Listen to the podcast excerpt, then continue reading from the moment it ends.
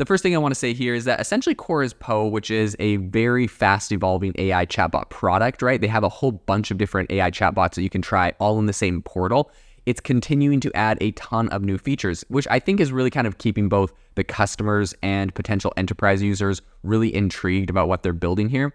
Over the past few days, the company has revealed several updates that I think are fairly noteworthy, um, including an enterprise tier for its premium plan and the ability to search for custom bots within the platform. So, in a recent email um, that they sent out to pretty much everyone that has an, an account on them, Poe essentially unveiled plans to launch an enterprise package. So, all of the, the details are kind of um, I don't know, they're not super transparent on exactly what that means. The offering appears to be a group subscription package aimed at corporations, which would essentially allow employees to access Poe's premium features. So, despite the announcement, the company hasn't disclosed whether there's going to be any specialized chatbots tailored for corporate clients.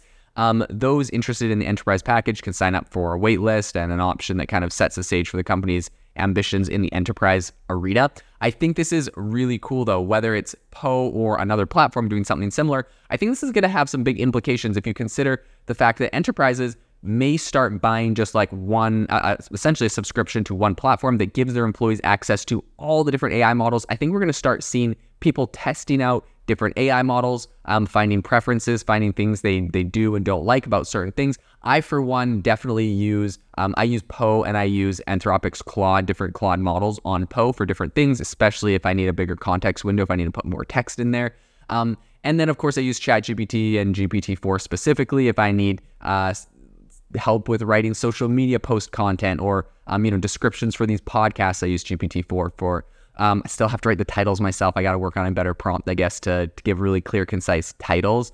Uh, they don't sound like too, I don't know, clickbaity or whatever. But in any case, I think there's a lot of implications as um, enterprises essentially are going to be allowing their allowing their users or their employees, the workers, to access a huge host of different products. So Poe has really been kind of pushing the envelope with its localization and customization options. So last week, the platform extended its chatbots linguistic capabilities by adding Japanese. Um, I think this kind of complements the existing feature launched in April that allows users to create their own custom bots using really straightforward prompts.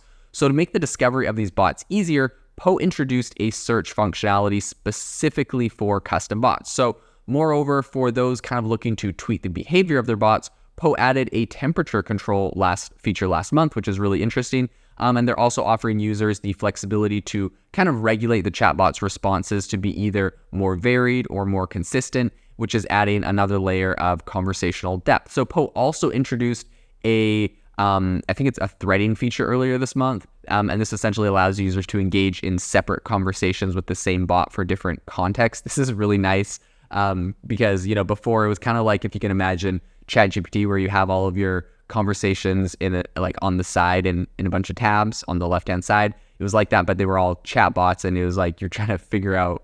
I mean, essentially, like if you went back to an old chat bot and continued a conversation, but you needed a new conversation and be referencing previous stuff. So they fixed that problem, um, and they're they're doing a lot of really cool things, right? They're they're solving this issue of essentially allowing users to to test and try out a lot of different AI models in the future. This is really cool. Um, I think they're they're going in the right direction. I actually will be adding a, a very similar feature, pretty much everything Poe does, to my AI Box platform in the future that I'm currently working on because I think it's a really great way for people to, you know, have one specific portal to access a lot of different content. So definitely, I think they're going in the right direction there.